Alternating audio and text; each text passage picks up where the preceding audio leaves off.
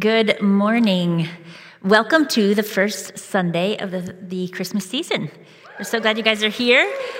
I gotta say, I'm with Lacey. Some of my favorite parts of celebrating Christmas at Desert Springs is having the kids in the room to sing Christmas songs together, just coming together, not only as small individual families, but as a church family, and just get to hear the kids and just worship together is such a beautiful way to start off the Christmas season. But I got to tell you, for those of you who know me, for those who know me in my circles, you might be like, wait a minute. Dawn usually says Christmas is not my favorite season. And I know that's kind of shocking for someone who's standing up here. We're supposed to be so excited about Christmas. But honestly, for me, I actually oftentimes will call Christmas a required emotion holiday. We're required to have certain emotions, right? We're required to be jolly and happy and compassionate and generous. But to be honest, oftentimes when Christmas comes around, I'm reminded of some really difficult times in my life. I'm reminded of some traumatic events. And I'm reminded of the people that maybe are no longer here with us, or maybe relationships that are completely broken and that I'm not celebrating Christmas with this year. And I think that's true for a lot of people, that Christmas, even though as a believer, I am celebrating the reminder that Jesus came to be our Savior, our Redeemer, I'm also dealing with the brokenness and hardness of this life. And I don't know if you can relate, but if you can, I'd like to invite you to something that I'm trying for the first time this year. This is a reason why I think more and more people are struggling this way than we realize, is that the Spiritual Formation Society of Arizona is actually hosting this year something called a Blue Christmas. And it's something that, it's a service for us that maybe are struggling a little bit with Christmas this year, and maybe struggling to carry that joy and that hope. And so this is an opportunity to come together and recognize that we're living in this middle space of celebrating the coming of Jesus, but also dealing with the brokenness and heaviness that we might be carrying. This is on December 12th. It's actually not here at Desert Springs. It's at Valley View Bible, and I'd love to meet you there. If you'd like more information, you can ask me, email me, and we'll get that information to you. But this morning, I'm kicking off the Christmas series, and I get to talk about the mother of Jesus, Mary. And I don't know, some of us maybe have different encounters with who Mary is, or maybe even not even sure who Mary is. But I think if you've lived in this country, you've probably seen Mary in this light, from the Peanuts Christmas, right, where you have Lucy there serving as Mary, the mother of Jesus. And so I think most of us could probably identify that Mary is this mother of Jesus, but maybe that's all we know about her. But for others, maybe you grew up in a faith tradition where Mary was really elevated. She was lifted higher than humans because of her calling by God to birth the Son of God. And that maybe she was this woman who was pure and perfect and set aside because God had called upon her to be the mother of Jesus. Or maybe you grew up in a faith tradition like me, where there was this fear that maybe we would worship Mary as higher than Jesus, and so really we minimized Mary's story in the coming of Jesus. And where Mary, for my faith tradition, was just kind of a blip on the screen. She was this random woman, no big deal, but Jesus. Here's Jesus. And so today I'm hoping to paint a little bit of a expanded picture of who Mary was and how her story connects with all of us. When I started to study Mary and get prepared for this message, I realized that oftentimes Mary was found in these middle spaces of life. She was the mother of Jesus, but she was also the daughter of Eve, which is just this beautiful poetic way to say human. She's human. But she was also a follower of Jesus. So she's in these middle spaces of not only being the mother of Jesus, but also following Jesus, but also dealing with her own humanity and brokenness in this world. And so what I've found was, as I was reading more and more about her individual, these little snippets of her life and her story, you see her in these middle spaces. And what I mean by that is these spaces where maybe you've got two competing emotions, or maybe you've got two competing ideas that you're holding in tension. Just practical example. Think about when maybe you were excited about an upcoming move, and you're super excited about what the changes that are coming, and maybe it's a new job, things like that, but you're also dealing with the sadness and the grief of what you're leaving behind. Maybe the people that you know and what you're familiar with.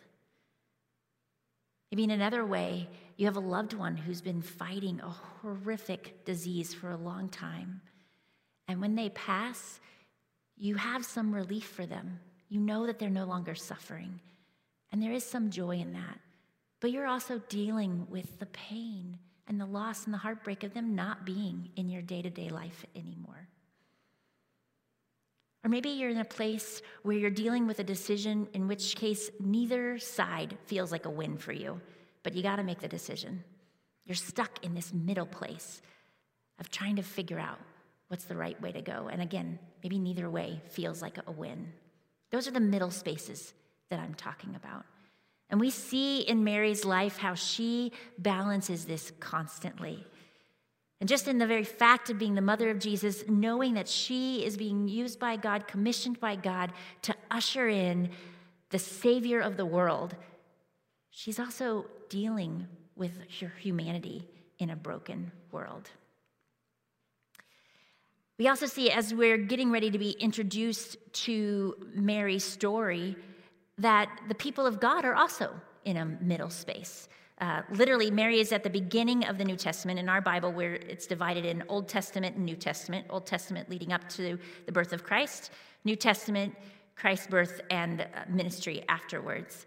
And just before Mary's story, we've got the Old Testament, we flip a page and we go into the New Testament. And what we find is that in the Old Testament, it ends with the people of God living under Persian rule, but it's a pretty symbiotic relationship. Like they're in a good place. The people of God, the Israelites, the Jewish people were welcome to celebrate their culture and live out their faith the way that they saw it, even under Persian rule. But then we flip the page in a couple hundred of years, and we start the New Testament, and we find that the people of God are under extreme oppression and rule under the Roman Empire, and even oppression under their own religious leaders who are trying to gain some kind of control in this really difficult space that they're living in under the Roman rule. And Michael Goheen, who is a theological professor at the Missional Training Center, he wrote a book called The True Story of the Whole World, which is just a beautiful summation of the whole Bible as one story. But this is what he has to say about the people of God, and remember, Mary, living under the rule of the Romans. He says, "The hatred and the anger that Israel has always felt for its pagan masters now finds a new target in Rome, the most powerful and brutal of them all. Many Jews who look to the Torah, the scripture, for understanding now identify Rome with the vicious beast in Daniel. The Romans rule the Jews by force, fear, intimidation, trampling on their religious sensitivities, taxing them into poverty, enforcing a Roman brand of pagan culture, and meting out savage punishments to any who oppose their will." This is the space in history when God decides to send his son Jesus through Mary. And when we are introduced to Mary's story, we find that the people of God are in this middle space of living under this oppression, living under fear, but they also know the scripture, and they believe that in God, who says he's going to send them a redeemer and a savior. And so they're living in this pain and fear and horrific conditions, but yet hoping for what's to come. They're living in a middle space. And what they're hoping for, when they're hoping for this Messiah, is they're looking for the Savior to be just like the humans in their lives who are in charge, who are powerful. They're looking for somebody to come in who, with might and strength, preferably maybe a royal space where they can take their power for their throne, and really to elevate the people of God. They're looking to be no longer the people of God who are trampled on and living under another culture's rule, but they're looking to rise up and be recognized as the powerful force in the world. And that's where the people of God are. And then there's Mary, who we're introduced to in Scripture. It says in Luke 1, God sent the angel Gabriel to the Galilean village of Nazareth to a virgin engaged to be married to a man descended from David. His name was Joseph, and the virgin's name was Mary. And we learn a little bit about Mary right here. Mary is from this town of Nazareth. And Nazareth, too, just geographically, is stuck in this middle space. Nazareth is on the edge of Jewish society, on the very margins. In fact, just on the other side of Nazareth is where the enemies of the Jewish people, the Gentiles, live. And so oftentimes, Nazareth would be the meeting place for people, the Jewish people coming from the center of Jewish society and meeting the Gentiles. And it wasn't a celebrated place. In fact, you get the sense that it's kind of this gross place, like you just really dread it if you have to go to Nazareth. In fact, later on in Scripture, one of the religious leaders was saying, "Can anything good come from Nazareth?" Speaking about Jesus, who comes from Nazareth. And this is where Mary's at. God chooses Mary. I would say this random woman, us looking back in history, she's random. She's just a woman living in Nazareth, engaged to Joseph, ready to start her new life as a wife. But God chose her. And we think about Mary being engaged, and as we get ready to read more about her story, think about her in this place. Now, as I was reading this, I remembered being engaged 25 years ago to my husband. It's been a long time. And I remember having all these hopes and these dreams. Everything in my mind was going to be wonderful and perfect and lovely, and we would build this lovely life together, and we would have kids and a perfect house, all those things. And I'm even a little bit embarrassed to say, we wrote notes back and forth to each other. I'm not embarrassed about that, but there was no, you weren't texting then. But we wrote these notes back and forth to each other, and I kept some of them. And on one of them, it says, I'm dreaming about when we get to make dinner together every night, and how wonderful it's going to be as a married couple to make dinner together every night. And let me tell you, after 25 years, dinner is the worst part of the day. It's so difficult. But you get this idea, right? Like of this just dreamy, everything is going to be wonderful. Think about Mary in that space.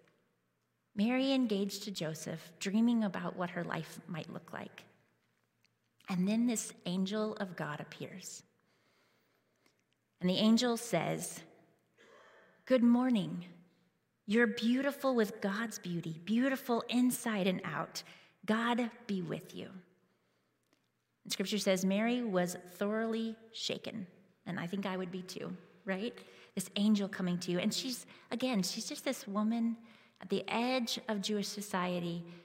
She probably doesn't have a lot of people coming to her and saying how beautiful you are inside and out. I'm sure lots of people thought she was insignificant. And yet here's this angel saying, "You are beautiful inside and out." And even Scripture says she was wondering, what was behind a greeting like that? It didn't make sense to her. But the angel said to her, "Mary, you have nothing to fear. God has a surprise for you. You will become pregnant and give birth to a son and call his name Jesus." And Mary would have known that the name Jesus meant salvation. The angel continued, "He will be great. He will be called the Son of the Highest. The Lord God will give him the throne of his father David. He will rule Jacob's house forever, no end ever to his kingdom." And now if there was a Jewish leader there, they might have been like, yes, this is what we're asking for. We want a new king. We want to be elevated. We wanted to be lifted high, be the powerhouse of the world. But Mary, in her sweet practicalness, she says to the angel, but how? I've never slept with a man. And the angel said, the Holy Spirit will come upon you. The power of the highest will hover over you. Therefore, the child you bring to birth will be called Holy, Son of God. Now imagine Mary's face had some kind of a look about it, right? Like, are you kidding me? Like, I've never been with a man, and the Holy Spirit is going to come upon me, and I'm going to have a baby. And I imagine she had that face because the angel felt like he needed to continue and say, and did you know that your cousin Elizabeth will conceive a son as old as she is? Everyone called her barren, and here she is 6 months pregnant. Nothing, you see, is impossible with God. Nothing is impossible with God. And Mary, in her sweetness, said, yes, I see it all now. I'm the Lord's maid. I'm ready to serve. Let it be with me just as you said. And the angel left her. Now, it would be easy to hear that scripture and think, oh, look how wonderful and sweet and submissive Mary is, and shouldn't all Christian women be just like that? But I got to tell you, as a follower of Jesus, and as a woman, I'm not like that. I'm not super submissive and easy and listening and just going along with what God says. I would have argued. I would have struggled with this. I would have had a few more things to say to the angel. And it feels like when we present Mary like that, that pious and submissive, almost perfect, we do a disservice to her story, and maybe the reason why God would have included her story in Scripture. It makes it impossible for us to connect with her, no matter who you are. And so then we remember, yes, Mary was called as the mother of Jesus, but Mary was also a daughter of Eve. She was human. And I think when this scripture was written, there was some assumption that this was implied. And so I believe as we continue through Mary's story, we'll see that her story is really our story as well. And there's so much that we can connect with her and see how she lived in this middle space, just like we do, of desiring and knowing how good God is and that he sent Jesus as our rescuer, but we're still living in this broken, painful world. So as we continue her story, we first recognize, if we start thinking about her from a human perspective, we realize that God is asking a lot of her in her society.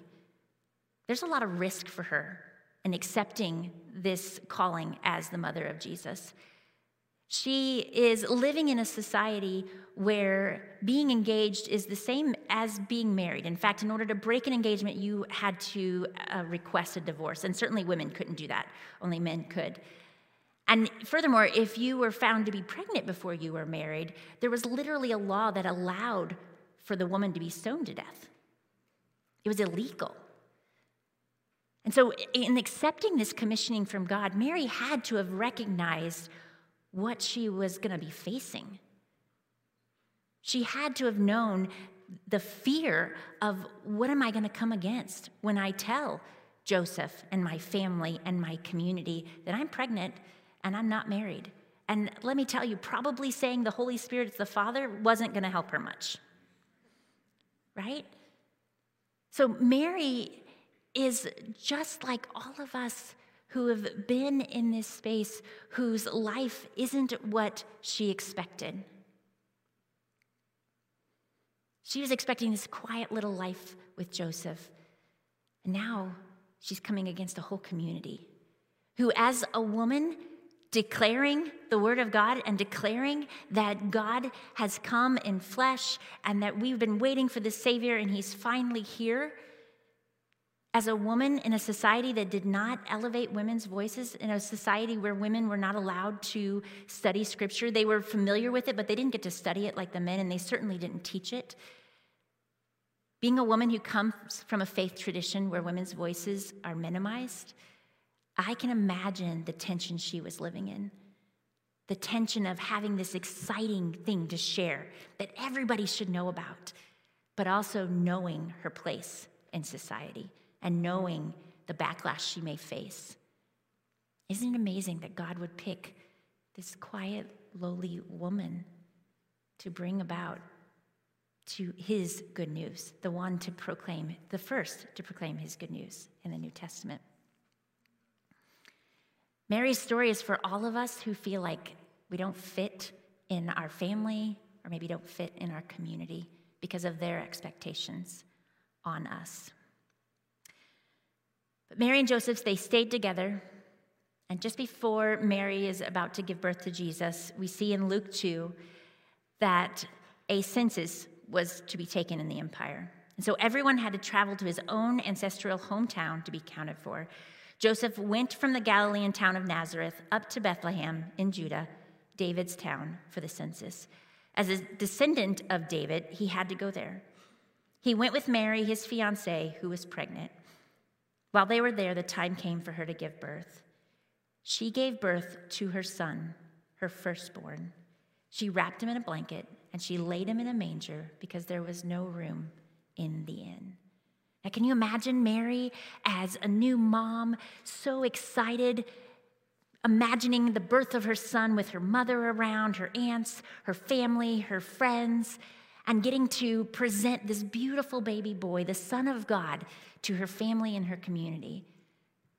But just before that, she gets called, her and Joseph, called to Bethlehem, where she is forced to have her firstborn in a manger with no one but Joseph around. And again, at that time, men were not in the birthing room, were not involved in that process, so literally alone. Mary's story is for all of us who say, it's not supposed to be this way. This is not what I signed up for. As we continue, we see that in Matthew 2, it says that the Lord appeared to Joseph in a dream, saying, "Get up, take the child and his mother and flee to Egypt and stay there until I tell you. For Herod is about to search for the child to kill him." So he got up. He took the child and his mother during the night and escaped to Egypt. They stayed there until Herod's death.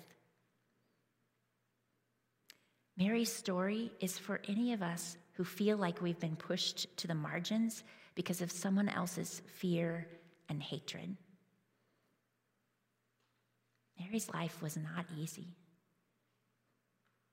She dealt constantly with the joy of the coming Savior of the world and the pain and the difficulty of a broken world. And we see later on in Scripture, Mary at the foot of the cross, watching her son, who was accused of a crime he didn't commit and crucified on a cross. Mary's story is for all of us who have lost a child, in one way or another, whether we birthed that child or that child is part of our life.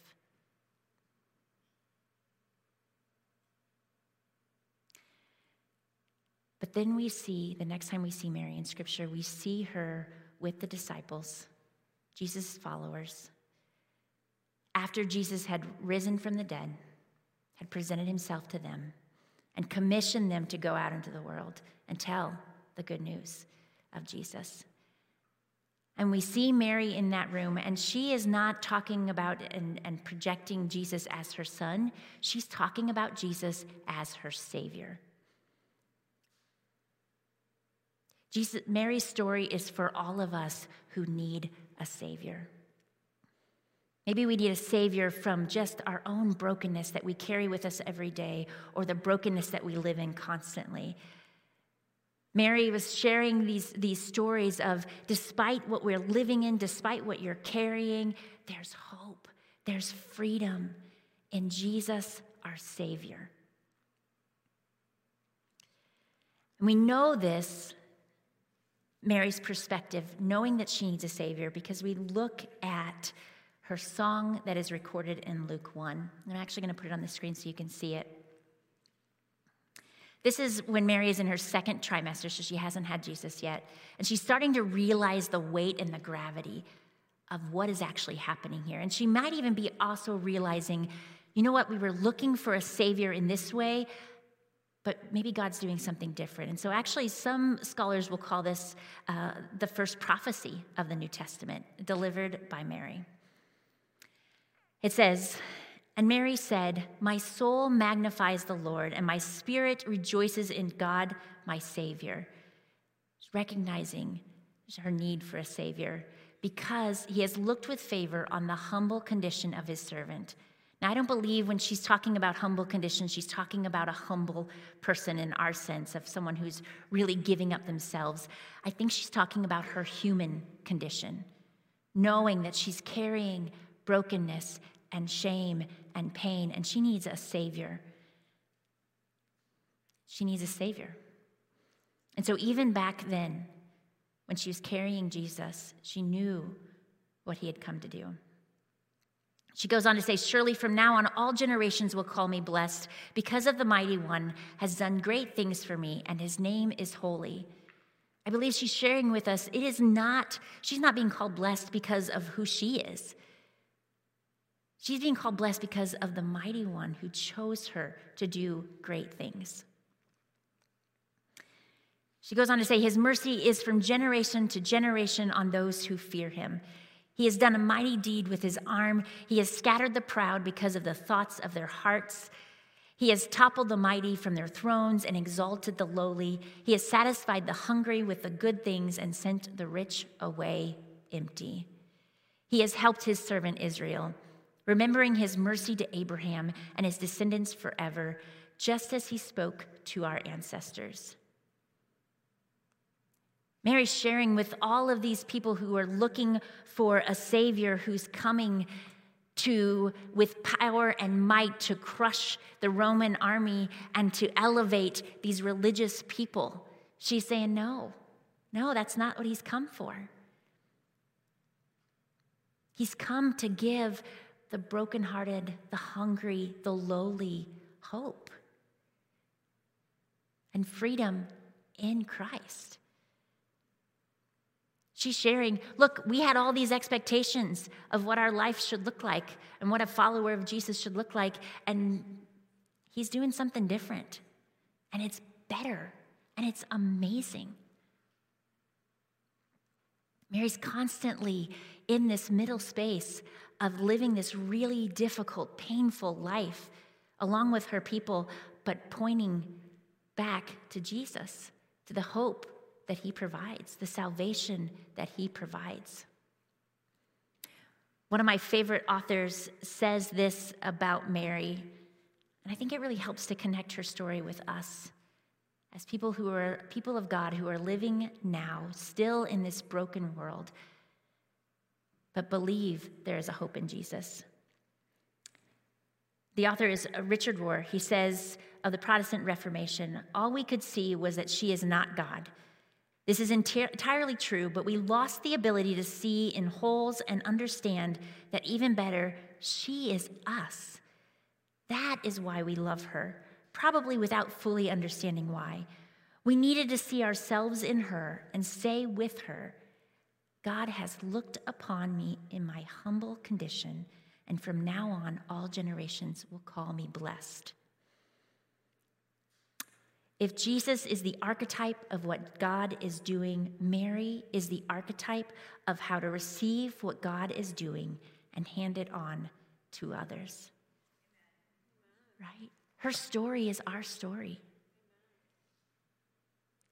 I'm so thankful that God chose to share her story in Scripture. We could see the struggles she was in, but how she constantly adjusted her expectations and her heart hopes to follow where God would send her. I'm going to leave you with this thought. Mary's story is all of us who want to live out the love of God made known to us through Jesus, but also struggle with the brokenness we live in and carry every day. And so my prayer is that while we enter in this Christmas season, you celebrate the coming of the King. But you remember this King did not come in the way that we as humans would expect a king to come. Mary's story reminds us of that. Jesus' coming is not the way that we would expect it in our human way. There's something so much more powerful and supernatural than that. And if you're living in those middle spaces right now where you're struggling to figure out how to feel, what decision to make, or just carrying these heavy weights during this joyous season, I pray that you would remember Mary, and you would know that God used Mary in a mighty way, and God recognized her in her human space and honored that.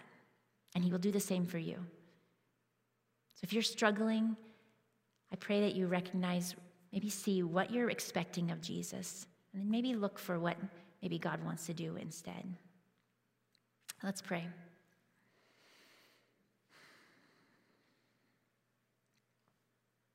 God, you are so good.